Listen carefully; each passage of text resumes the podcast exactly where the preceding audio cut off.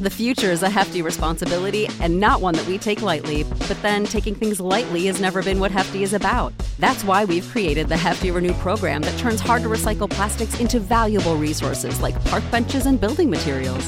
To participate, simply fill up an orange Hefty Renew bag with accepted items, tie it up, and drop it in with your regular recycling. That's it, it's that easy. It's time to rethink recycling with Renew.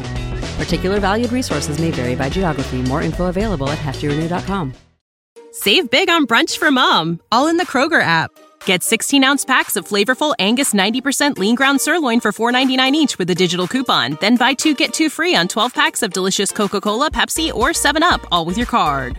Shop these deals at your local Kroger, less than five miles away. Or tap the screen now to download the Kroger app to save big today. Kroger, fresh for everyone. Prices and product availability subject to change. Restrictions apply. See site for details. I know what you're thinking. Did he gut five films or six? You got to ask yourself this question Do you feel lucky?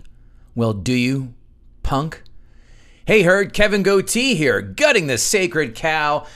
Well, we've now turned to a new chapter in our show. This is the first episode where Kevin Israel is no longer with us. If you remember from our last episode, he has sailed off into the sunset and wish him the best of luck. So from now on, we have our guest host. And now our guest host begins with you know him, you love him, show fan and friend. Bill Schultz joins us as Nick Whitmer, first time on the show, joins us to take down one of the most iconic baseball films ever, The Natural. Before we get to it, gutting the sacred cow at gmail.com to advertise with us. And of course, guttingthesacredcow.com to grab a shirt, hat, mug, bag, whatever, all that good stuff. And now let's see how Bill Schultz does in the co host chair with Nick Whitmer doing The Natural. Gather round, here's what I know.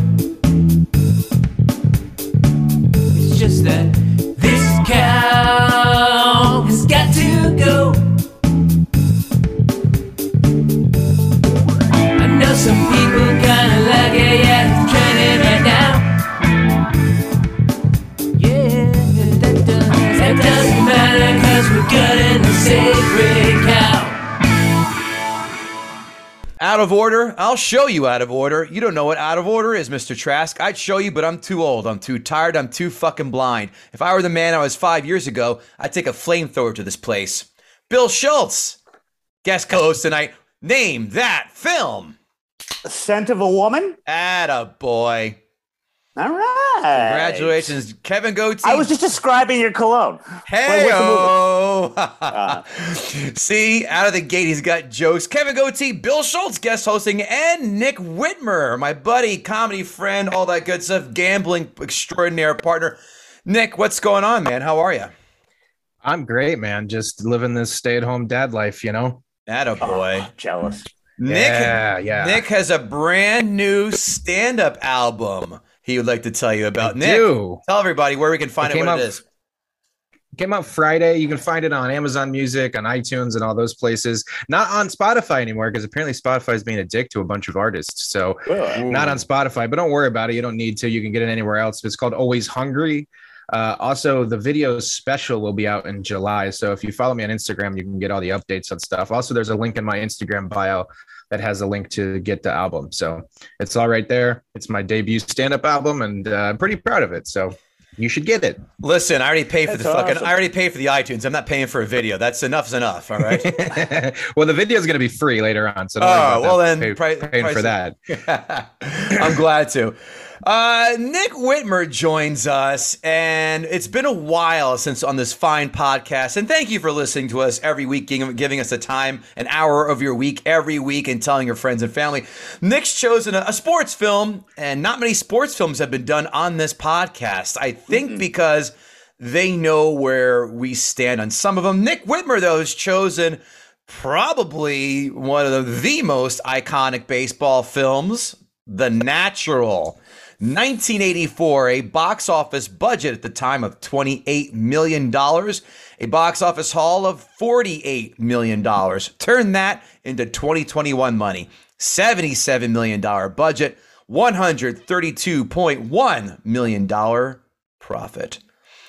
IMDb, as we all know, is a scale 1 through 10 with decimal points. Nick, what do you think the natural scored? Uh, probably sevens, seven three, seven four. Well, listen, you're either you're half pregnant, you're pregnant, or you're not. Which is it, seven three or seven four, or another number? Let's go three. Seven three. Bill Schultz. I'm gonna go solid eight. One of you has just won both showcases.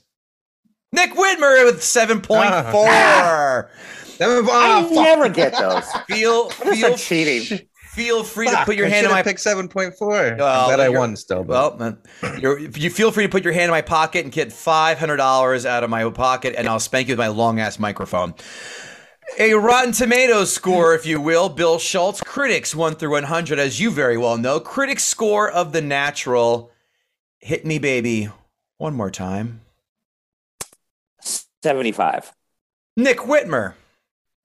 I'm gonna say that like if you're a movie critic, there's no way you didn't see what I saw, and I'm thinking you probably like hated it as much as I did. So I'm gonna say 66. 83. Ah, really? Mm. Nick, starting with you, what do you think the audience gave The Natural? Oh, see, this is like every fucking five year old boy saw this movie and loved it, and then they think it's still a good movie when they're an adult. So probably like 92. Bill Schultz? Oh boy. All right, I'm gonna say 91 because I like winning and it gives me a big wide berth. Uh, why don't you, could you do me a favor, Bill? Could you put that cigarette in your missing tooth and just let it sit there? And that way you have to keep going back and forth. You promised me there would be enough CGI to cover up the tooth thing. Put the white in this before you broadcast it. I appreciate you and your never ending devotion to the craft for your audition for Timmy the Tooth, but this is a whole new level. Bill I'm Schultz. dressed period style. I, oh, I, I'll let that one slide. Uh, what? Sorry, what, I'm getting QQ again. What, Bill, you said 91. Nick, what was your number? Um, 93. I probably should have went too high. I probably went way too high, but 88. yeah, all right, all right, yeah. Quotes: The best there is, the best there was, the best I ever will be. Next one. The ball is as dry as your granddaddy's scalp. By the way, a lot of these sayings could easily pass for Dr. Seuss lines. Something they could just, you could put like a bunch of words, mix them together, and they all make about as much sense as shit like that. Like that woman makes about as much sense as a pitcher of lemonade on a choo-choo track. Like these 20s and 30s times. Not a fan. it was a different time. And Bill, this one up your alley. Losing is as contagious as syphilis. Mm, but do we? I mean, I feel like I won by getting syphilis because it means I, I just fuck a lot. I was talking about the White Sox, but fair enough. Oh, all right. Any quotes jump out at you, fair guest Nick Whitmer? Ah man, that every time that dude was talking to a girl, he's like, I want people to look at me and say, Oh, that's Roy Hobbs, the best there ever was, all the time. He's like that was his line with all these women that apparently he got shot by and didn't bang. Except the one time when he did, but we didn't see it, and then he's had a kid. I don't know. Spoiler. Sounds pretty terrible to me, but Heyo, Bill Schultz, any quotes from you?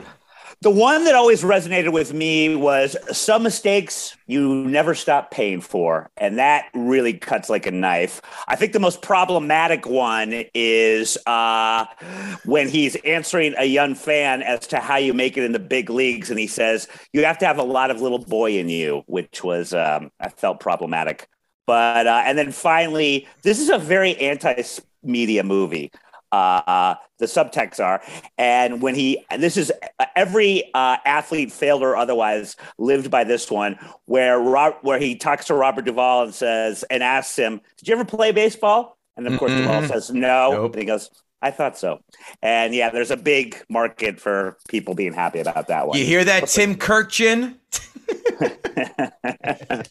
By the way, that first quote for Bill stood out for a certain old fling. I'll, uh, Oh, I, there's more where she came from. I know the, the, the one that the one that you always discuss with me. Okay, yes, that, she has very basic qualities. That one. five fun facts. Five fun facts.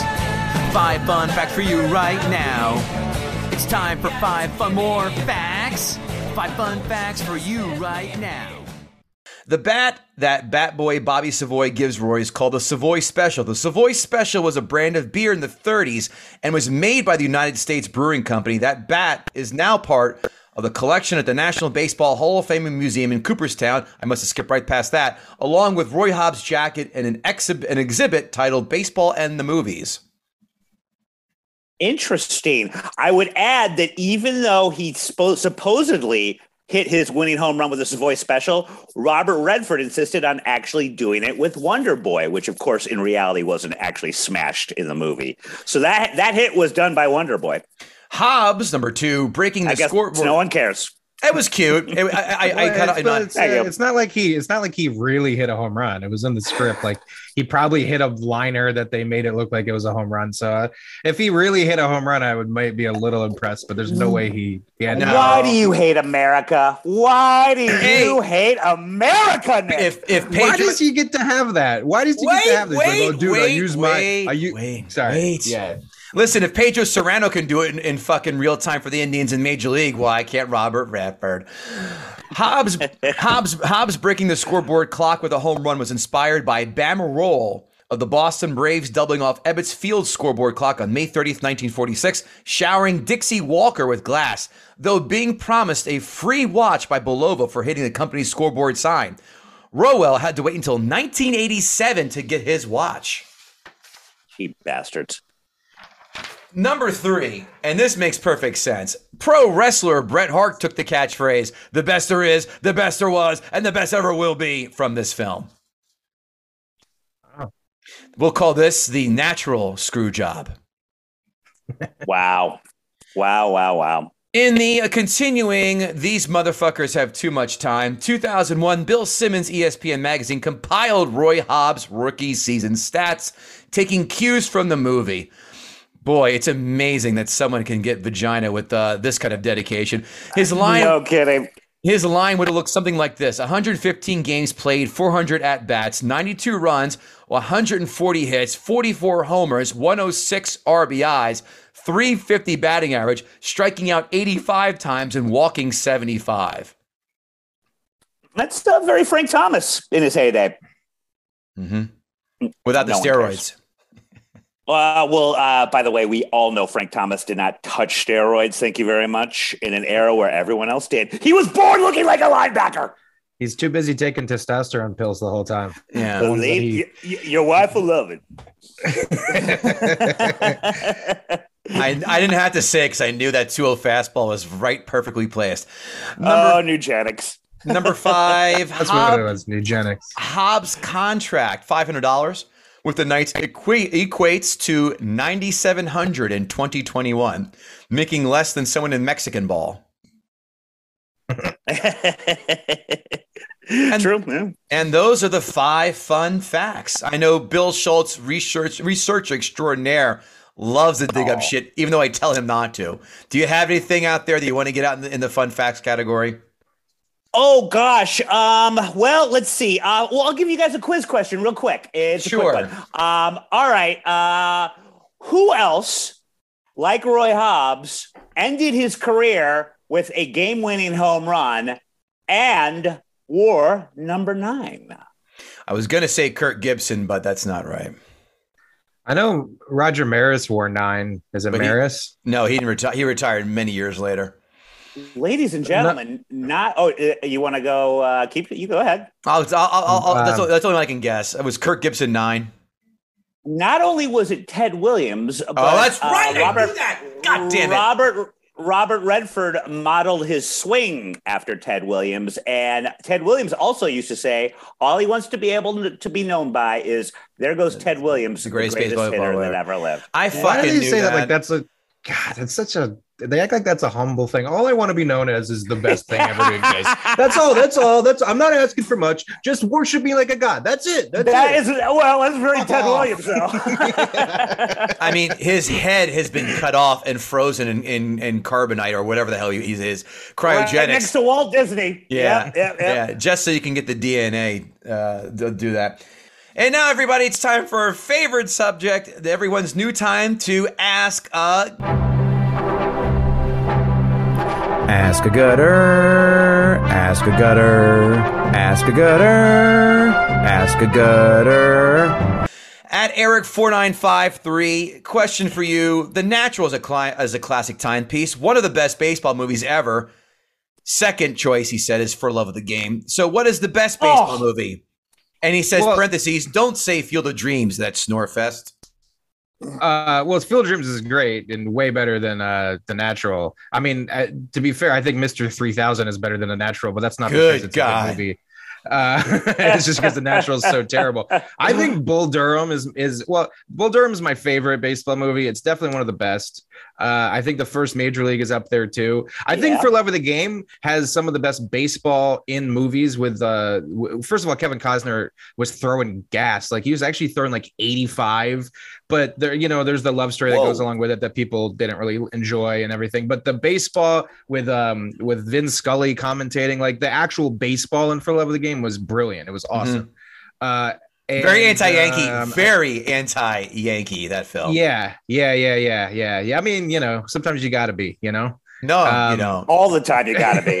All the time you gotta be. Eat a dick, I would I, Alex that- Fernandez. that's i would say the three that i enjoy going back to the most are bull durham for love of the game uh field of dreams and major league no one said Naked Gun in there. I saw. Okay, just kidding. Bill, give me your Great t- base. Give me a ba- Oh, sorry. give me- give me- Moneyball's good too, actually. I, I always forget about Moneyball. Yeah, but you know why? good. I'll tell you why you should forget about fucking Moneyball because they didn't report on the most important factor of that film. What is that? Bill Schultz, do you know the answer why I hate this film, Moneyball? Uh, Jonah Hill was played by five people, but he was fat enough to do that. Or no, he was playing. because they forgot to omit one little fact. The A's were not successful because they got a, got a bunch of guys who could walk and get on base. They won all those games because they had one, two, three, four starting fucking pitchers who won 20 games each. Hudson, Mulder, Yeah. Zito, and I forgot the other one. Four starting Yeah, pitchers that was a pretty- were beasts, and they didn't say one word on how great they are. They made it sound like David Justice and Scott Hatteberg and all these other dildos were the reason they were able to cobble that win streak together and then get picked up by the Yankees in 2001. Thank you very much. I was there. They also forgot to mention Jeremy Giambi's Coke connection. I mean, that Coke had to be the best Coke. Yeah. I, I I like I like Brad Pitt, but that is such an egregious oversight. I can't put in there. That, I mean- that is a, that is an excellent point. Um, I was more of a fan of the Michael Lewis book Right. than the movie, I guess. But yeah, that's a gr- when you have four beasts like that, you have a pretty good chance, even with a terrible lineup. It's 80 games. That's 80 Yeah. games. Christ. I uh, I have to say, Major League. I also have to say, Field of Dreams. I don't give a shit with anybody. That's goddamn classic. It's Uh, a great movie. and I can argue, and I know Bill Schultz is going to fucking blow a load. Eight men out has to be part of the conversation, at least top That five. was one of mine. One of mine. 61. 61's great. I'll get to. I, I do my top ten later on. 61 I hate the Yankees, as Kev well knows. 61's great. 61 is one of my all timers. Absolutely. good. Yeah. I have to put that on there too. And I like for love of the game. Uh, by the way, what what amazing casting in 61. Uh, what's his name that played Mantle? Perfect. Thomas Jane. Uh, the- yeah, he's great. Thomas Jane Uh, and Barry, Barry Pepper. Pepper. Barry Yeah. Pepper is Roger Maris Yeah. in both Yeah. looks, everything. Oh, it was unbelievable. Love 61. Great. Um, and they filmed in Tiger Stadium, old Tiger Stadium, and the CGI was just good enough at the time where they added all the stuff to really make it look like old Yankee Stadium. I, it was awesome. It was so good. At Lord Snurts, haven't seen the natural, so no questions. Okay, thank you very much. Uh, at Eric four nine three. Almost makes us wonder why you included that one, Kev. Yeah. Uh, well, I, I read them all, and of course, at Eric four nine five three, Bill Schultz and Joey Nosinski co-hosting these episodes. Such a treat for your listeners. You're goddamn right. Uh, Joe put did that under an assumed name, I think. She wrote that one. uh, question from our buddy Rex Crum uh, for Nick. Hobbs was a 48 year old rookie who somehow pulled in prime Kim Basinger. How would Roy fare with the sports groupies of 2022? Great question. Well, Redford's got that like old man charm. Like it's, I, I think he would do pretty well considering. Well, now so it's a different climate now. You know what I mean? It's like what's okay, what's not okay. makes me think like the old white dude in the back is probably the what the women will stay away from. So I'm actually thinking now that I think about him more that he's probably striking out, no pun intended, with a lot of these broads in present day.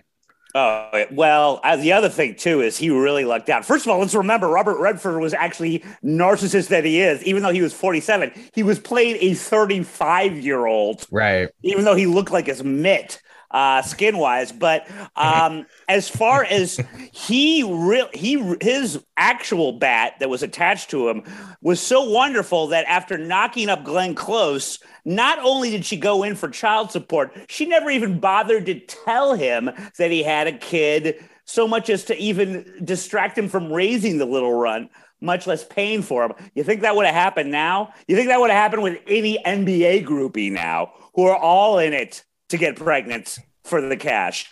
Roy, Roy, Roy was in the right era at the right time as far as not wearing a condom. There's Roy Hobbs, and then on the other side of the spectrum, there's Shawn Kemp. Oh, uh, at least what is it? Twenty kids and Antonio like and Antonio Cromartie. Yeah, I couldn't even remember his kids' names. Let's go have a goddamn snack. By far the best uh, uh, Hard Knocks season ever. Oh uh, yeah, they should have ended it. Ended it after that season. How do you not hate Rex Ryan? I love Rex Ryan for that. oh, co- but the, totally. But, but the Jet fans are still, you know. All right, and now Bill Schultz. It's time to let Nick Cage out. Nick Cage, that's not you. Cage. That'd be a hell of a booking. you just shake your hands like Nick Cage. Just yeah. I see. Man, that'd be great. Wouldn't that be great? Uh, I would bow out. I would bow out to see Nick Cage shit on the natural. like it, I would, or, I would totally rock. be like, you know what? Oh yeah, man! Oh. Anytime someone refers to you as Nick Cage, just be like, that's high praise. Yeah, that is high praise. Carla was the prom queen. I knew one of you would get that one. All right, let's let Nick Whitmer come out here, Bill Schultz, and Guts the sacred cow. This movie's fucking trash. It's filled with. it's right filled out of the with, gate. It's filled with fucking unearned moments and fucking terrible character development. Like, I'll start with those are the biggest egregious, but I'm gonna start like with the smaller gripes, I guess. Got what was the licensing agreement that they had with Major League Baseball where they were allowed to use the Pittsburgh Pirates, the Philadelphia Phillies, and the Chicago Cubs, their brands, their names, their likenesses, but they were had to be the New York Knights, and then they had to refer to Babe Ruth as the Whammer. like you couldn't. What weird thing is this? And then at the beginning of this movie, the Whammer is like Babe Ruth the entire time, but everybody knows it's Babe Ruth, but they can't call him that, and they keep calling him the Whammer. Just grown men calling him a, this weird nickname. And then he goes to this carnival and he gets struck out by an elite pitching prospect. Oh, wait, he's actually a right fielder. But the whole beginning of the movie, you're thinking this guy's a fucking pitcher. Anyway, it's the dumbest thing I've ever seen. And then later in the movie, he goes to pitch at BP. And then he fucking is a good a pitcher again. And they're never like, you should pitch too. Not, it's the dumbest thing. I uh, what's the fascination with the baseball doing insane shit in this movie? Like between the fucking clock tower scene and the lights and then getting stuck in a net and then hitting the press box. It's like what child was like every time the ball gets hit, it's got to blow up something. Like he's just doing damage to every stadium he's in. It's the most unbelievable shit I've ever seen. Uh, going yeah. with the character development. This is the, this is the biggest flaw of the movie is that literally this movie made me feel nothing the entire time. Nobody, no characters are developed, no moments were earned. The first one's the dad the dad is like in two very quick scenes saying you're going to be a great kid and then he dies and then it's supposed to be like a powerful moment and the lightning strikes the tree. Dude give me five minutes with the dad. Give like let me know the dad a little bit before you kill him. There's that like doesn't do anything for me. Glenn close is the same way. He goes off to glenn close. They're dancing in a field at night talking about how much they love each other and how much they want to get married. And then five minutes later he's in a train trying to fuck this other woman and then we're led to believe that he knocked her up that night. Like they didn't show anything. There was nothing about that that made you actually think that they were intimate. It was just this weird relationship that like meant nothing to anybody.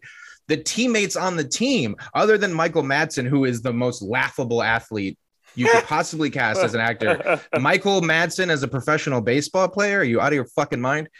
Anyway, Michael Madsen is the only character, the only teammate that you even know the guy's name. The rest are these just guys who are never talk. And if they do talk, it's like, oh, you're really good there, Roy. And then they step into nothingness. So, like, the camaraderie at the end when he's in the hospital and all his teammates are surrounding him. It's like, dude, I don't know any of their names. I don't care uh, at all about any of these people. Like, you can't. Like, it's like the laziest writing and the laziest movie I've ever seen. That's and then so with Michael true. Madsen, I had no, I didn't think of that. You don't hear one character say. I could tell you damn near the entire starting nine of the Cleveland Indians in Major League. Yeah, but these motherfuckers, right. I know. You're right. I know two names. That's it. Oh, and the manager. Yeah, and that and then the guy, the guy at the end is like the pitcher who's allegedly throwing the game or whatever. Right. The, he's in. He's only in one scene before that where he's dancing with the girl that he's like.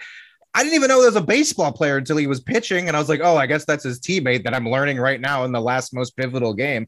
It's like the most ridiculous character development and then the drama they like purposely make it less dramatic like the the whole bump thing they kill off Bump in the worst way ever. He sh- he fucking catches a ball and runs through a piece of plywood and then instantly dies on impact. Are you fucking kidding me? like I, that's the but that's the the only drama in that in that dugout is literally Bump versus uh, Hobbs. It's like they could have wrote this thing that was like he lost his position on Hobbs and then when Hobbs got hurt, Bump had to come back in and he decided he wasn't going to take money from the the team to throw the and you know what I mean there was there could have been drama there, but the only person threatening Hobbs at his position, they literally killed off in the laziest way of, of all time. Um, there's more. And then the montages, the fucking montages. Holy shit, the montages. I get you do a, a, one, maybe two montages. When they're good, there's a montage. When they're bad, there's a montage. When they're good again, there's another montage. And then Roy Hobbs' whole character is shrouded in this weird secrecy of like, what has he been doing for the last 16 years? He's not answering anybody's questions. Well, the one scene where he's with Glenn Close and he's actually telling her about this, they turn that into a montage mm-hmm. where it's mm-hmm. like jump cuts of them walking in Chicago and then weird like ADR fucking lines that are filling in gaps. And it's like, this is the most impersonal movie. I don't care at all about Roy Hobbs. Like, I don't even give a shit that like 16 years to recover from a gunshot wound. That's like the biggest question I have, and they don't even bother trying to answer it. And I like Robert Redford, I do, but I think he, this is one of his worst performances because the entire time he was just deadpan as an actor, he was just delivering his lines like, "Yeah, well, you'll see next time. I wouldn't bet against me." Like, there's nothing. There was no emotion in his face. You you couldn't tell that he cared about Glenn Close in any way at all. Like, there's just nothing about it that really I didn't believe it at all. And then the the drama between Pop and Judge, right? Mm-hmm. It's all about the majority ownership of the team other than the money of that, the reason why that they say in the movie that Judge is trying to get rid of Pop is, do you guys remember? Wait, so because Pop why, is a because, yeah, he's a minor league owner of the team to ten percent of that. Yeah, yeah, right. He doesn't want to pay out the ownership, but he said, "I want to get rid of him because what was his reasoning? Other than that whole money thing, it was because everybody knows Pop's a jinx. Oh yeah, what? That's your motivation? Why did you hire him? He's a jinx. Just like what? What do you like? I, I just thought it was just corny to me. Um, going through these notes. Sorry. Uh, yeah, and then at the end, this is the more unearned moments, completely unearned moments. They pass him the card at the end of the movie when he's in the dugout that says, "Hey, I brought my son here, and by the way, it's your kid." Like they, they haven't even showed the kid on screen yet.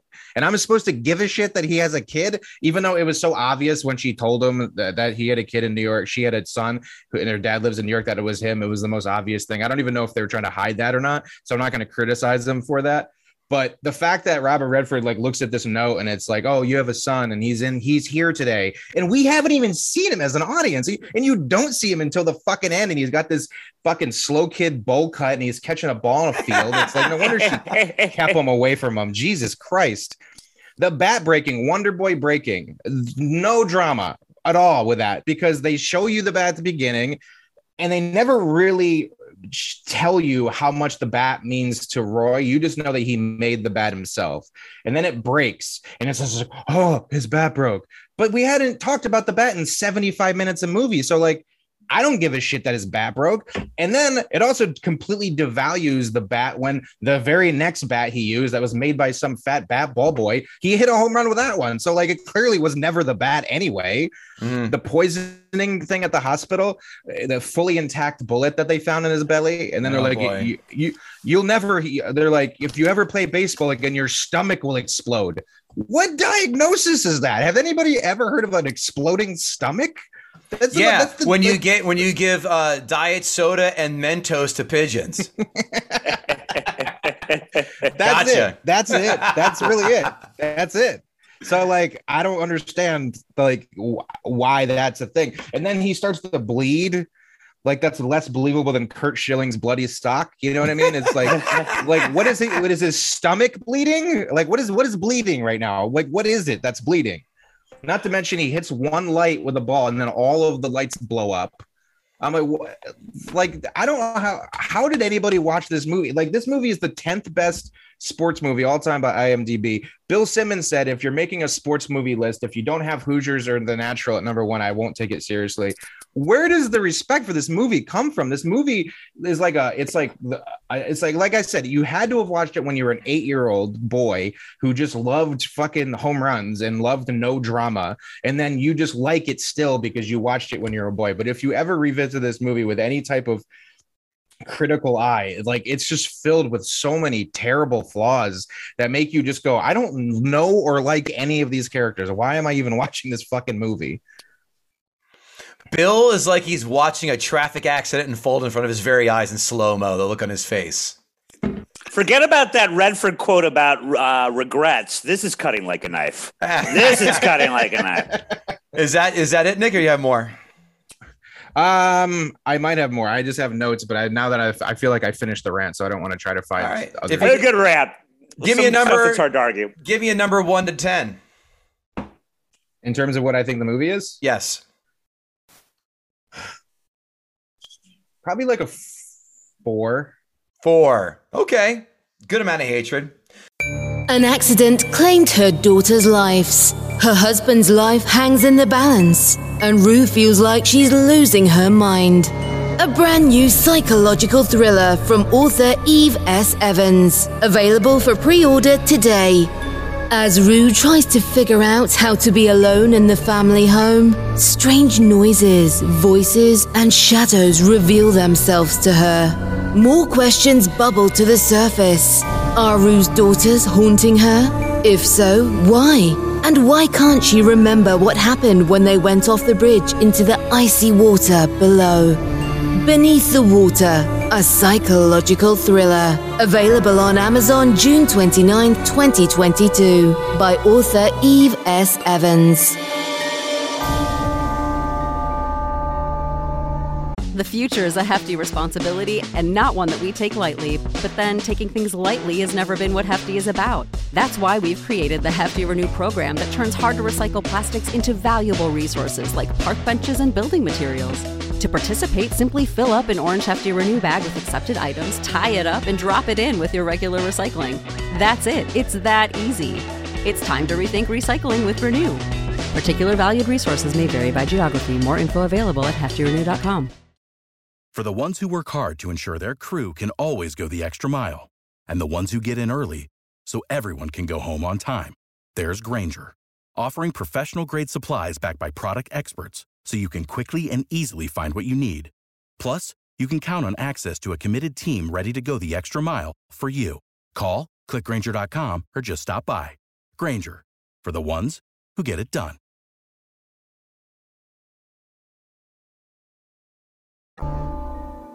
These notes spot to you yeah. by, sponsored by guttingthesacredcow.com. Come on over, get a merch, some merch, hat bags, merch, cups, cell phone holders, you name it, and guttingthesacredcow at gmail.com if you want to advertise with us or just to stop by and say hi.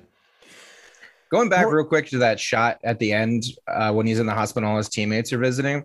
Yeah. You can tell by the way Levinson framed that shot that he didn't have any intention in developing any of the other characters.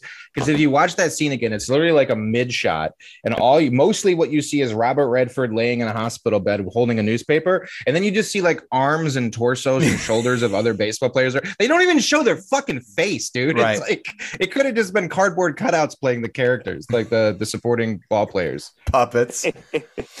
Notes. Roy Hobbs should have propped up his dead dad in that tree to see if the lightning strike could bring him back to life. Oh, how dare you? The whammer. Listen, you'd have to be fucking cross-eyed and with eight versions of Down syndrome to not know the parallel between him and Babe Ruth. There is zero subtlety in a million different ways of this film. Here's number one. Mm-hmm. Number two, but here's the funny part. They didn't show the part where Whammer and Hobbs double team one of the Carney folk. Why? Harriet Bird is Barbara Hershey's character. Harriet Bird. So Bird must be the word. That's what they say. Hmm. Barbara Hershey's goal is to kill the best in the sport. So if she were alive today, LeBron James would be very safe. Oh,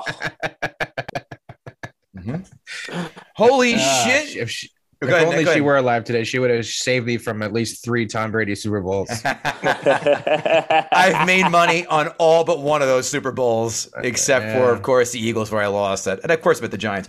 Holy shit, it's Mr. Blue from Reservoir Dogs and the hitman who ate rat poison in Dumb and Dumber. We got ourselves a ball game here, kids. also, he was in, oh God, the Kung Fu film with the black guy, Sho'nuff.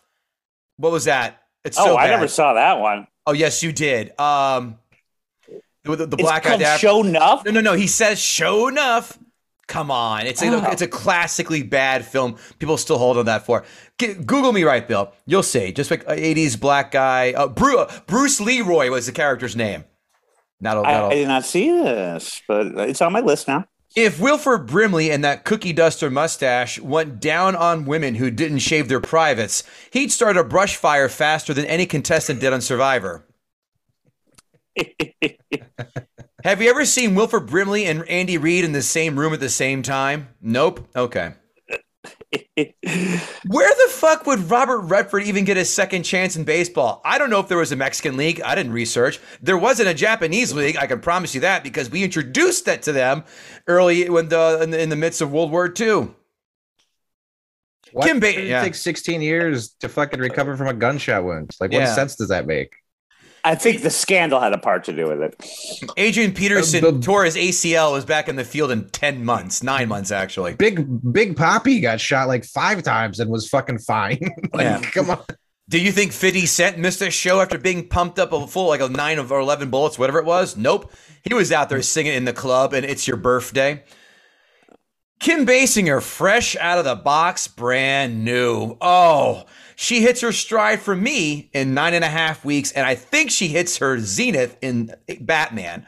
She was quite the national treasure then. She could still be in great, great gilf porn for me right now. Gilf. Great, great gilf. I was gonna say gilf. The baseball miscues in this film are over the top insane. A ton of my infamous that doesn't happen. And of course, the cavalcade of miscues punctuated by the third baseman not paying attention and then getting hit squat in the nuts. Of all Yeah. people not to pay attention, the second base is paying attention and the third base is paying attention. That doesn't happen. The cover getting hit off the ball, just fucking stop. Yeah. What's next? Are these producers going to do a hockey film and have the puck explode next? Eh, Wonder Boy, which is also Bill Schultz's gay porn name. I can't wait for your MacAr- MacArthurian return to that Coliseum of Cocks, my friend. Can't wait to see it back in the field of play.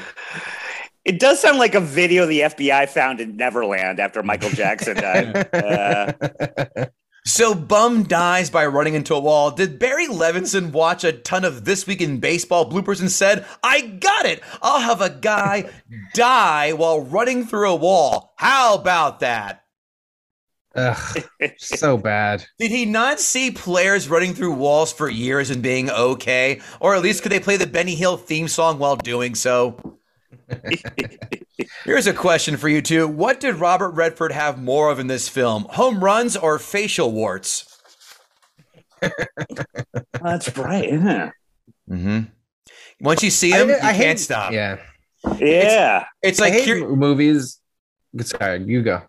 I hate Ki- the same thing with Kirsten Dunst's wayward snaggletooth. I can't stop staring at that. It's like it's Oh, making I a, like that. It, it makes a it's making a hard right turn in her mouth, like a, a ninety degree angle. It's why I like Jewel, though. You know, the girl, those girls with those mouths. Blondes Yeah, with I don't need listen, to blonde, blondes with big boobs, big check for me. Blondes with horrible teeth, Arr, back to square zero. So you must. Ah. What do you do with Patricia Arquette then? you put you She's put got both. She, she, she's But all, she tastes like a peach. Robert Redford should not have pulled silver dollars from from behind Kim Basinger ears. He should have pulled a condom from behind her ears and given a double eyebrow arch, like ha ha. I think they're called sheepskin back then. I can't see Robert Prosky playing any bad guys roles ever, especially after playing a lovable goofball bartender from the great outdoors. Thank God the days are gone where guys had to wear suits and straw hats to ball games. But of course, the flip side of the coin, we now have guys wearing camouflage hats and jerseys with their own name on the back of them. My biggest That costs pet peeve. Yeah. You that costs more money than just buying like a fucking player jersey. Hey, fellow Yankee fans, A, we don't have names in the back of our jerseys. And B, you're a quadruple jerk off for putting Costanza on the back of it. Thank you. Ah, that's bad. okay, lack of subtlety number two. We get it. Glenn Close is an angel with the light shining around her. Barry Barry Levinson. Barry Levinson must be Yiddish for heavy handed. Yes. Yeah, yeah. Not buying Kim Basinger as James Garner's puppet. She's not conniving enough, but I bet Alec Baldwin spins a different yarn. Here's something that made me twice pause and go, that didn't happen, really. The Bat Boy gets to go on road trips with them? What? That doesn't happen. Oh, Jesus. Oh yeah. Kid- That's straight. The kids on the train hanging out. Can you imagine if the Yankees bat boy followed Derek Jeter at his prime on road trips? That kid would have syphilis and gonorrhea by Memorial Day. How about you don't even know the guy's name until they give him the fucking bat that says his name on it? I go, oh, his name must be Savoy then. Like, there's just no development of characters in this. Or he dude. just likes beer. According to it's just- Kevin. so yeah. Yeah. I'm like, I'm guessing his name is Savoy because it's on the dumb bat that he just gave him, but there's no like, uh, ugh. looks looks like Kim Basinger has been plucked more than the ro- than the rose of Tralee, biggest whore in Fifth Avenue. I'm told. How dare you? That's How a cat. dare you? I snuck a Caddyshack reference in there. A silver bullet in his stomach. What is he, a werewolf? Do we have you use a silver bullet? Wouldn't you kind of feel Right? that? Or wouldn't you die of poisoning of some kind of that? What, what kind of, who was the doctor of that? Dr. Nick Riviera from The Simpsons couldn't see there was a fu- When you get shot, don't they kind of try and see if they can find the bullet? That doesn't, that, But also, that doesn't happen. But also, like he went in for being poisoned, and they cut open his stomach to see what was inside of it. Right. Like, what? Like, what? You were poisoned. You just give him a fucking ipecac thing, and he throws up, or you just give him a treatment. You don't like cut open his stomach to just see what's inside of it. That's Like they did- get rid of poison. Like the tiger shark and Jaws where they empty out his belly contents. and then he, yeah, yeah, and then he pulls out a, per, a perfect bullet. It's like Yeah. the Kennedy bullet. They're like, there's no way that, that that bullet went through a head and a shoulder and a wrist. Back and to the left. Back and to the left. I'm not going to sit here and watch that little silver bullet spill out all over the dock in front of all these good people. That poor Kintner boy.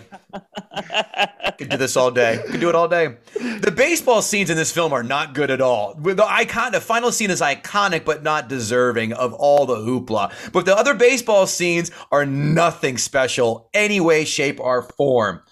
Ironically, though, this was the first time I've ever seen a note passed to a ball player that didn't have a hotel number and lipstick print on it.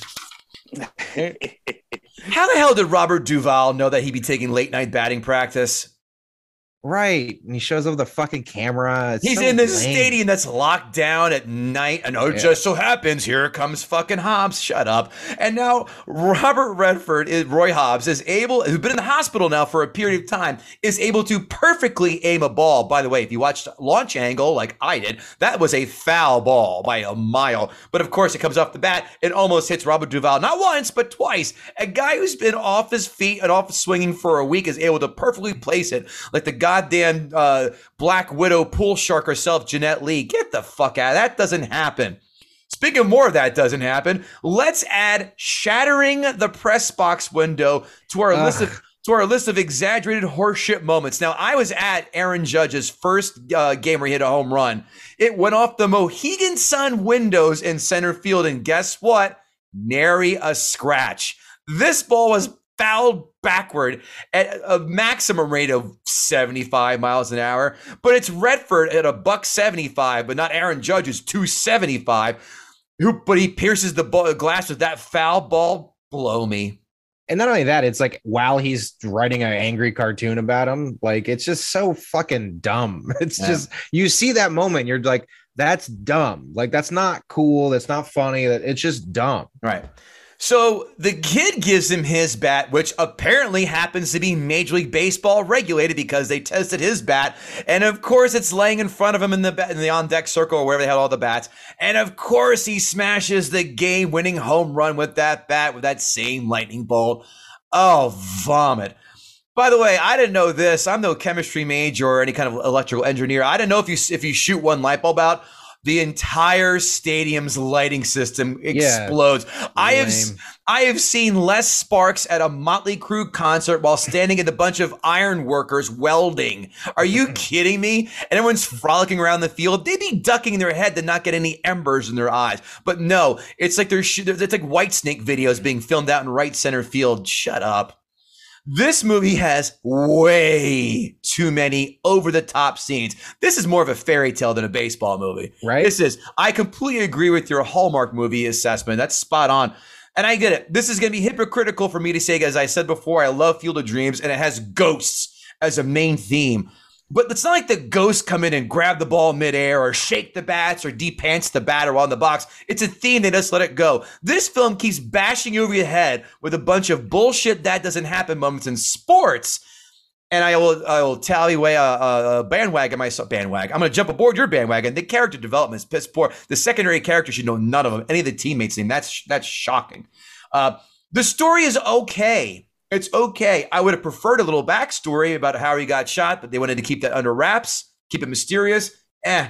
But the that doesn't happen moments completely take me out of this film. The baseball scenes I said before are piss poor. I don't hate this film, but this gloriously fails the remote test. Remote test, of course, if you stumble upon it at any point while watching on cable, do you drop the remote and continue watching? No chance. I own this because I bought it for five bucks a while ago. Oh, that's cool. The natural for five bucks. I'm never going to watch this again. This is not even my top 10 baseball film list. Major League, Field of Dreams, Eight Men Out, Cobb, Little Big Oh. League. Yeah, Cobb is excellent. You're so wrong. It's so good. Little Big League, The Rookie, yeah, because at least it's true to form. 42, Sandlot, 61, and For Love of the Game in no particular order. That's the roundup. And my score, boy, Nick Whitmer, you and I are simpatico because I actually did something that I don't often do. Bill Schultz, you know what's going to come next. I dropped my score for this for now because your argument, four and a half out of ten Wow. from a from a five. Never let. By the way, and I saw this as a kid, and I wasn't impressed. I go, I don't, eh, eh. hits a bat with a lightning bolt, breaks a light, cool. What about the rest of it? Not much. As a kid, I said that, so I will stand firmly in that camp. Good Bill for you. Schultz, thank you, sir. Bill Schultz, the floor is yours, pal. Well, um, this will not shock you guys that when we're talking about the natural, it all comes back to Chicago. The character of Roy Hobbs was based on two people. Eddie Waitkus Yep. was a real Chicago Cub that got shot by his stalker because he made the cardinal sin of being traded to the Phillies. Comes back to play in Wrigley Field. She sends him a note. He goes into her hotel room. He doesn't know who she is. She shoots him with the rifle. And then, unlike uh, Barbara Hershey, She continues to live until she's 83, never even went to jail. Eddie never really pressed charges. She went to a mental thing. And then, of course, the other Chicagoan that this character is based on, Shoeless Joe Hmm. Jackson. So much is it based on Shoeless Joe Jackson with the gambling and the taking and what have you. In the novel, of course, Roy Hobbs strikes out.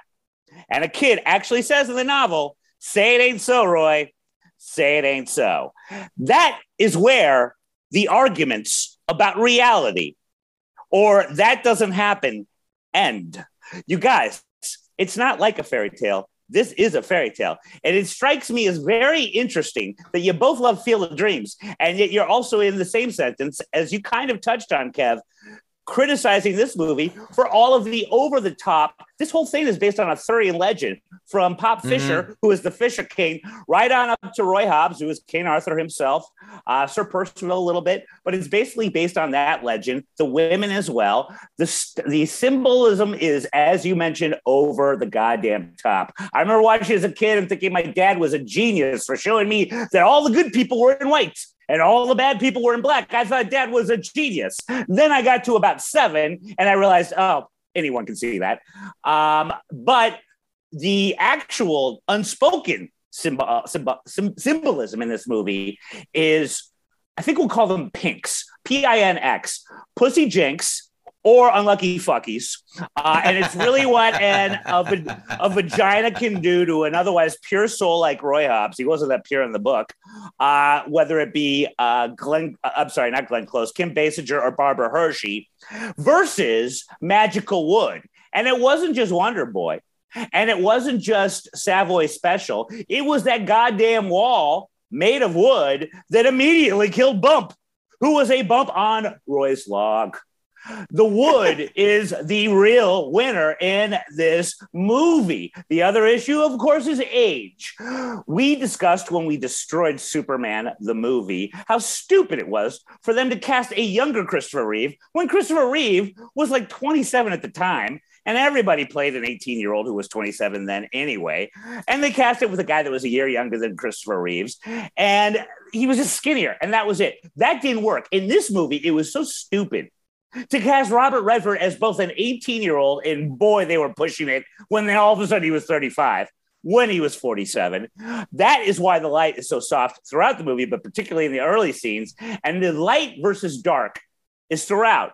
And that is a theme, except from the beginning when Glenn Close and Robert and Robert Redford, both of whom are way too old to be playing who they're playing at 18 respectively, Mhm. are basically uh, shot in a closet with a screen over it in every scene because they didn't have the CGI that so helps de-age Marvel characters.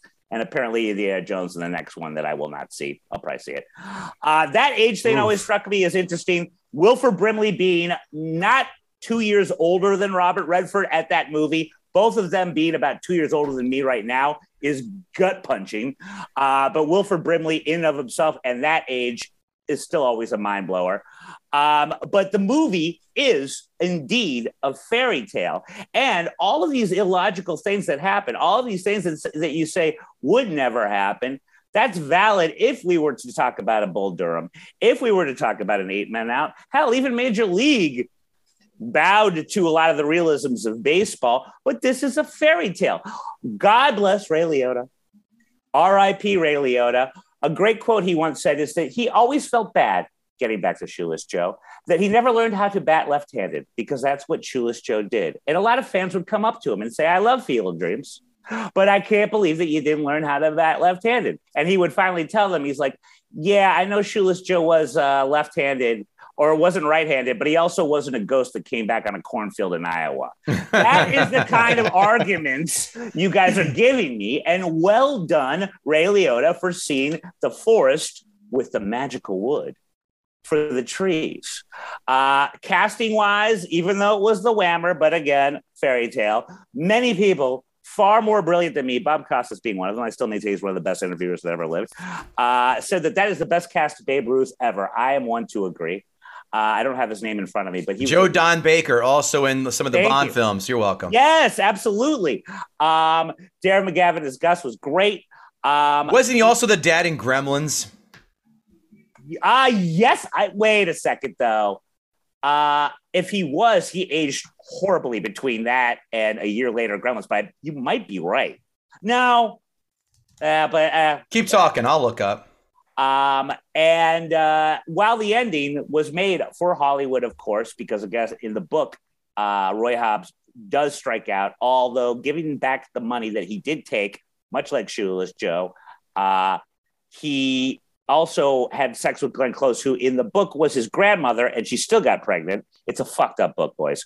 Uh, all of those changes were Whoa, for whoa. the wait, wait, Yes. so, Oh, so yes. Glenn Close's character is supposed to be his grandmother. grandmother, and he doesn't meet her until later. She's the lady in red in the book. so he fucks her, and then their kid is Th- yes, His Uh, grand- yeah, also part of Arthurian legend a little bit. Uh, There's always a lot of incest in those things, Oh. indeed, and yet he's still. Oh. Uh, okay. and uh, all of these changes made this movie not only one of the better sports movies, if you can call it that. It might be more of a fairy tale ever made, but also one of those rare movies that is far better than the book, as uh, hard hitting and edgy as the book, I suppose, is. Let us not discount Randy Newman's unbelievable score. Gentlemen, I ask you, hum me another classic baseball soundtrack theme song other than the natural. One that Naked, comes, Naked Gun. I love L.A. not a baseball movie. Oh well, maybe. Had a great baseball couple scenes. now, I love the soundtrack to Field of Dreams. Go ahead and hum it. I'm waiting. ding, ding, ding, ding. That sounds like uh, Close Close Encounters. of Encounters. Third Kind. Yes. Um, I, I do have the I do have the track from Field of Dreams on my iTunes, so a soundtrack can make the movie, and this one certainly did. can't I um, cannot disagree with you anymore. There, this is so uh, uh uh uh. You know it when you hear it, but you're not like. Again, everyone knows Axel F and loves it. Everyone, ha- maybe people have it on their phone. No one has this fucking natural theme on their phone except maybe you. I will refuse to comment on that one way or the other. I thought I actually thought that there were a lot of great points made. I never even really thought about the fact that the team is so unbelievably underdeveloped. They don't know or care about any of them. I will say that you do see his son sitting right next to Glenn Close and her bringing him on in towards the end. It also establishes the fact that Roy Hobbs is, while a good person, no character arc there from beginning till end. He's dumb as fuck. I mean, she Right. essentially uh, piecemeal gives him the fact that he is her father when they first meet up in Chicago. So much so saying that her his father lives in New York and he's doesn't do the math because he can't because he can't do math. Uh, that was a little uh, ridiculous. The character development of the team, yes, was very shoddy. Um, the pitcher is the pitcher situation as well. But guys, again, it's Arthurian legend with a little bit of Greek mythology in it and some Christian symbology as far as the wound on the side is concerned. This is less a sports movie, much more a fairy tale, as is your beloved Field of Dreams. And if anything, the more I think about this gorgeous movie, the more I love it more. But then again, I'm a little biased. I knew that was coming. I was waiting for that. I was waiting for the hat to. I was waiting for the hat to come out. I would argue. Yeah. See there An it is. I all-time know. I knew you had the hat. See? Yeah, yeah, I would- yeah. It is a cool hat. I'll give you that. But Oh, it's a great Uh, ad. I- Evan I- I- Flannels, if you're interested. I'll give you this though. To to your suspension of reality and Field of Dreams is just you have to believe that ghosts exist. That's it. With the natural, you have to believe the 15 ludicrous things. That's my so point. it's like to me, like the, the Field of Dreams is more believable than uh than uh than the natural. But yeah, I mean, you good points about symbol symbolism and uh, fairy tale and stuff. My argument with that would just be that I think symbolism and and and those things should be like um it shouldn't be so heavy-handed in the sense of like it shouldn't be so literal. It should just be something that's kind of after the fact that you can talk about. Oh, it was if it, very heavy-handed. Yes. Um, well, but the other thing I'd say too is the only thing that that movie forced me to have to believe was that everything I've done wrong in my life was because of pussy, and I can go and believe that. That is not That's too fair. hard of a fairy tale to do, or Right. pinkses and or unlucky fuckies. It's like the movie itself and story should stand on its own aside from the symbolism. Like there are people who who claim that there will be blood is like a metaphor for the war in Iraq, but you don't have to know that to to love that movie. Oh yeah. You know what I mean? Whereas like this one is just it's just so like on the nose if that's what they're going for. Well, Bill, and the get- other Bill- heavy-handed thing in the book too is the whole Arthurian legend, New York Knights. Here's one thing I've never been able to confirm, and I read the book so long ago, and again, it's not that great. Uh, very lauded, but uh, not that great. But the one thing I've never been able to confirm, um, within the book or certainly in the movie, okay, so yeah, Arthurian legend, sure, but you would assume this is the fourth baseball team in New York, right? You got your Dodgers, you got your Giants, you got your Yankees, and then the Knights. You would assume New York Knights, they're in Queens. But I've never been able to confirm that. And I don't know if anyone thought ahead to actually establish that. So Right. there's another notch against some of the well otherwise well thought out things in the movie. Give it me a should nu- be in Queens. Give me a number. Queens Bill. Knights. Give me a um, number. Nine. Oh, Nine. Jesus Christ. What am I wearing? What am I wearing? I've wasted too much money to go back at this point, guys. Too much money. Nine. Oh wait, I got another hat. This, one, I- yeah, this one's the patch. Yeah, yeah, Oh, there. my god! Oh yeah. Oh, and by the way, look at this on the T-shirt. Uh, this is my favorite part of the T-shirt. see. There Oh, the go. like. Oh, my God. Uh, Oh, yeah, Hey- yeah, yeah. I'm a virgin. I was just going to say, Nick, do you see the pussy stampeding behind him? I don't know what it's like to kiss a woman. Mi- Definitely a man. Oh, but hey, you enjoy you. Let's see what I the am who I am. Let's see, and I love you for that. And let's see what these blowhard douche nozzles have to say about these reviews. Critics five star reviews. Critics, five star reviews, critics, five star reviews, critics, five star reviews, critics, five star reviews.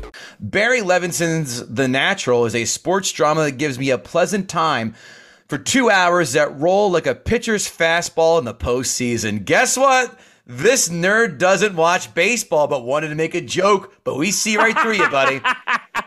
yeah. Nope. Nope. Not nope. nope. Fastballs go faster in the postseason. Yeah, Did you know don't. that? Yeah.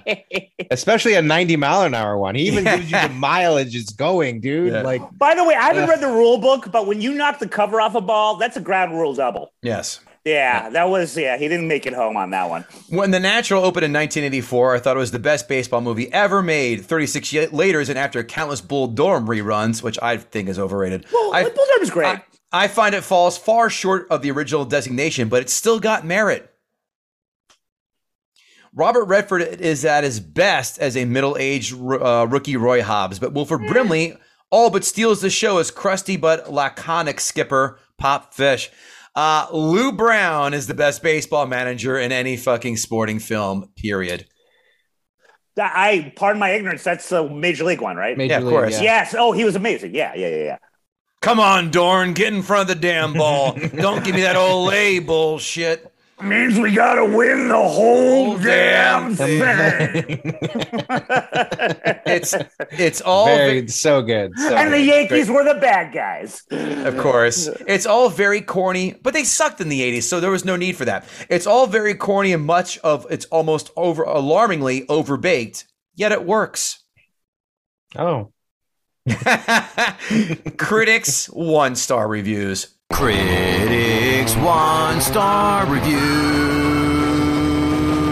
Critics, one star reviews. The scouting Yes. the scouting report on the natural has lots to read, lots of tools, but no heart. Finally, a critic that makes a relevant baseball joke. Yeah. Okay. The script is one shockingly drab line after another, and nothing into the expensive 1930s period design can cover up the shabbiness of the movie making. Robert Redford isn't a isn't playing a 1930s baseball hero. He's playing an instrument of God. No. Ugh. The message is baseball is purely and simply a matter of divine intervention. At about the 130 minute mark, I got the idea that God's only begotten son was playing right field for the New York team. What? Jammed with cliches, The Natural never misses a chance to manipulate the audience. Into what? I was gonna say, yeah, I like they're they're, they're Cliches, I'm with you. What are we being manipulated Their to? magic lightning bat dogma. I Yeah. wanted to follow that. the saccharine esque feelings. yeah. Amazon five star reviews. Amazon five star reviews. There is a certain demographic that, thanks to today's identity politics, may have more difficulty finding good stories like this to which they can relate. This film may be particularly inspirational to people who feel like their lives didn't turn out the way they had hoped and have trouble seeing the silver lining. I wouldn't be surprised if this film is eventually rebooted at some point with countless revisions to make it conform to the political ideology rampant in today's Hollywood. But this is one of the main reasons that I find myself going back to watch these films that I love one more time before they get ruined or become difficult to find in their original form. That's basically like trying to tell you that he hates queers, but like doesn't he doesn't want to say that? You know, what I- like what is Yeah, like what there is was what is code. that? What Yeah. are you Yeah. saying, dude? In the in the reboot, there's gonna be a gay second baseman. Yeah, Turn two, turn two. Don't mind if I do. An, insp- an inspiring story of lost dreams, redemption in a pursuit of a dream, and finding something you never knew you lost. A classic in the vein of Field of Dreams of warm, warm summer days, Lemonade, and watching or listening to America's favorite pastime with the now mostly forgotten legends of days gone by. Is mm. someone is someone sitting with their feet and their or toes in the la- in the in the waters of Lake like- Wobegon? Casey Kasem should have read that. Yeah. this little girl lost her dog at the age of 12. Here, here's number 47, salt and peppers. Push it. well, if Lake Wobegon was a fantastic strain of weed, that comment that he made would have been made sense. Great name for a gay bar, too, by the way, since we're on the theme. Oh yeah, Blowbegun. I don't care for baseball, never have. Truth be told, I would rather watch a meaningless preseason football game than game seven of the World Series. Stop it. I've even tried watching in person, but the game still feels about as dull as watching grass grow. That said, it is ironic that this is my all-time favorite sports movie. Guess who's not taking this asshole seriously? Yeah, right? And you, Nick. And I think there Right. is an argument to be made that it, in a weird, obviously, it has to be put in the sports movie category because it's about baseball. But there is an argument to be made that it isn't a sports movie. So in was- a weird way. well, yeah, Is the rookie with Yeah. Brendan Fraser still a sports movie? I never saw that because Yankees terrible. and Brendan Fraser. Yeah, You know, he's in Japan for eight, no, 80% of the film. I don't know why you're Yankee Did- hatred. Uh, did they real quick? I, I we touched on it before, but did they ever explain why he was a right fielder, not a pitcher, when you're led to believe he was a pitcher? Was that in it's the book? a great question, and that I- pissed the- me off. It's not in the book, and he I think it's could an have easy been their answer. Ohtani, you it's, know, He it- could have it's an been- e- because it's an easy answer. How many, besides Nolan Ryan or Phil Niekro who threw a spitter, how many 40 some year old pitchers are there out there? Not But that's many. the thing, though. He pitches in BP, and they're like, he throws the ball through the net, and they're like, "Oh my god, this guy can pitch too!" Like, yeah, Miss well, Nolan. and, like- and and Nick, to your point, you know who the real natural is? Is Robert Duvall. Okay, this guy is such a renaissance sports journalist. He is the a, a writer, a sports Cartoonist. photographer, and the best sports cartoonist that ever lived. Now, having Right. said all that, Yeah. he didn't put two and two that Roy was that pitcher until Roy had. 82 pitches the ball that goes right through the uh, The net. you know, the net, and then all of a sudden So he's like, stupid. "Oh yeah, yeah, Yeah, yeah." he- that part, that part, even even though you don't need logic in this movie, that part was really pushing it. Yeah, yeah, e- eat shit, Bill Gallo. That's what I, I've learned from that last uh, segment. The nice, the Uh, nice cut. Daily News, right? Not the Post. Is Bill Gallo? I believe so. I think it's Daily News. Yeah. Amazon. I'm sorry, I missed one. I am an avid baseball fan, and I watched this movie when I was eight years old. After that day, I never wore another number but nine, even if I had to trade, bargain, or trick someone. I I always wore that number. When you watch this movie, all that you could do is dream that you could. That's the thing I'm pissed off about at Ebbets Flannels. Otherwise, I'm giving them free plugs, and hopefully they'll be an advertiser for you soon. As far as my T-shirt is concerned, there's no nine on the back. I got I got the lightning bolt, but I don't have the nine. Where's the nine? Well, you're pretty angry. I am. This costs a lot of money. Amazon one star reviews. Amazon one star reviews. Here come the Amazon one star reviews. Can we give a? Can I give Amazon a zero for this? Glenn Close sounds sounds like someone transgendered, and Robert Redford sounds like gosh knows what. I had to turn on close cap close captions to determine what they were even saying. Zero stars to Amazon. Sign RuPaul. you. Next one. The fielding, in quotes, portrayed in this movie is horribly unrealistic and closer to Angels in the Outfield. And closer to Angels in the Outfield than a movie that I can take seriously like 42. Not sure why people think this is a good movie. Ugh, Same. terrible. Best, Terrible, terrible. ready for this one? Best sports classic movie ever. No. Well, they, the, the ironic part is It's this an is- oddly worded sentence to begin with. Well, no, Yeah. this was this was it. this is these are the Amazon one stars, but they had that to write. Ah, okay. Hence why I put it there. Next one, very little baseball, kind of a dull story. Many great baseball movies out there, and this isn't one of them. Next one, watched it when I was young, hated it. Watched it as an adult and still hate it. Sorry, Ah. give me Major League or Eight Men Out or Bingo Long any day over this movie. That was the Billy Dee Williams and James Earl Jones movie. I never saw that. I, don't I know have not either. Yeah. Number one, Redford is way too old for this role. Ditto Glenn Close and not nearly attractive enough. Number two. Number three, how did Roy go from being a prodigy of a pitcher as a teen to being a prodigious prodigious power hitter later? Number four, the mythical hits by Roy are ludicrous. How in the heck can you foul tip harder than anybody else so it shatters a press box window? Thank you. He answered his own question. The mythical, mythical hits.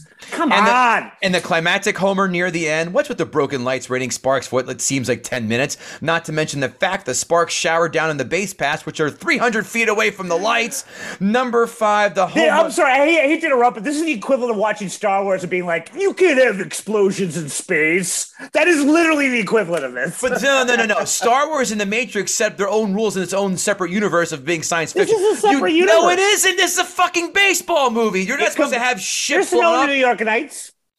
It There are- combined. yeah, there's there's also not a lot of other things in baseball films. There's not also the Dow whatever what the Texans and uh, in uh, in uh, any given Sunday. I forgot their team name. Oh, all of They're them, yeah. I love NFL it. by the way, go as a- that one.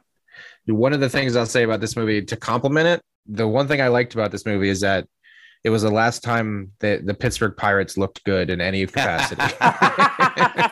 What do you mean? 19, 1989, 1990, the Killer Bees? You weren't excited about that? yeah. They well, I said was that- two. That wasn't in the book that they were playing the uh, Pittsburgh, but they said that that was the movie maker's revenge for Mazeroski's home run. Oh, Yeah, wow. the New York So someone's a Yankee yeah. fan then. Yeah. Okay. Number five, the home run, home run music was just okay. Just okay. Not so great it has to be used over and over ad It's nauseam at half the ballparks in the country. Uh, very, very mediocre film at best. And again, I just don't understand why people rave about it. That's the final review. Bill Schultz, did Nick Whitmer gut the sacred cow? Okay, this is one of my all timers. I love it. I still get chills, and I have literally seen it. I hate saying the word literally. Got to get that on my vocabulary. That's because you weigh 140 pounds and you get chills a lot and you're going through withdrawals from alcohol. I hate you. Um, but I, um, I, I, I will still obviously, clearly, always love it. But I have to tell you, Nick made some points that, as many times as I've seen it, I've never really thought about. And so, even though I still consider this a cherished movie, I will grudgingly say that in some brief, shiny way, he gutted it a little bit. So, yes. I'll take it. I disagree. I say he fully gutted this fucker. I, You're not going to get that out of me.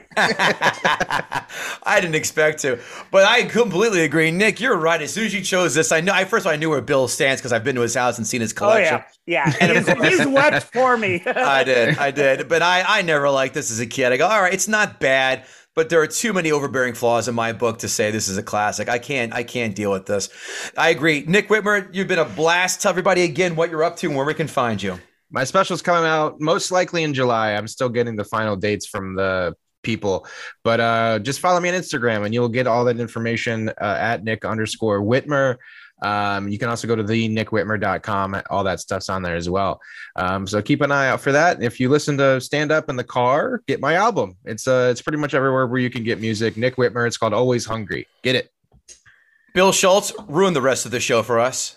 Uh, I am at Bill. Sh- I, am uh, at Bill Schultz on Twitter. Again, I don't really do the Instagram thing. Uh, please check out Joanne Nosuchinsky and I uh, on CompoundMedia.com. The subscription is so cheap you can't afford not to do it. We are 12 p.m. Eastern Standard Time to 1 p.m uh, Monday through Thursday. Nick, we'd love to have you on. Uh, we can Would love to. exchange afterwards. Yeah. Absolutely. And while my lack of a tooth is disgusting, Joanne, Joanne is a lot of fun to look at. So you have that. Yeah, yeah. I'll be looking at her in less than four minutes as I. Uh, I cannot up. wait to hear about the Exorcist thing. Yeah. And I, I get to hear she's just like she's just now seen it. So yeah, it'll okay. be interesting. Yeah. KevinGoatee.com for all my shenanigans and tomfoolery. Get looking, look for us in the metaverse with this very fine show, as well as possibly other shows in the near future of mine that you've known to come and love. GuttingTheSacredCow.com, GuttingTheSacredCow at gmail.com. And god damn it, if you haven't written a five star rating, two or three sentence review about this very fine podcast and your platform of choice, shame on you. But like Jesus says, there's always time for redemption.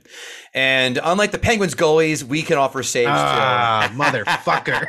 if, if, you have not done a five five star review, you are fucking Barbara Hershey. Oh my right? lord, yeah. that, that, we can all agree on. That, that we can all agree are. on. Kevin Goatee, special guest Bill Schultz. Thanks, pal. It's a joy when you hang on. And Nick Whitmer, my pal. Congrats on the on the album. That's dope. I have it. I bought it as I said as I posted and, and screenshot to you just to prove it. Thank you for coming on our very podcast. Hey thank you guys for having me. It's so much fun, and you guys have a really good thing going here. It's really good. Oh, thank you, sir. Idea. Appreciate it. All right, course. everyone, take care. Later.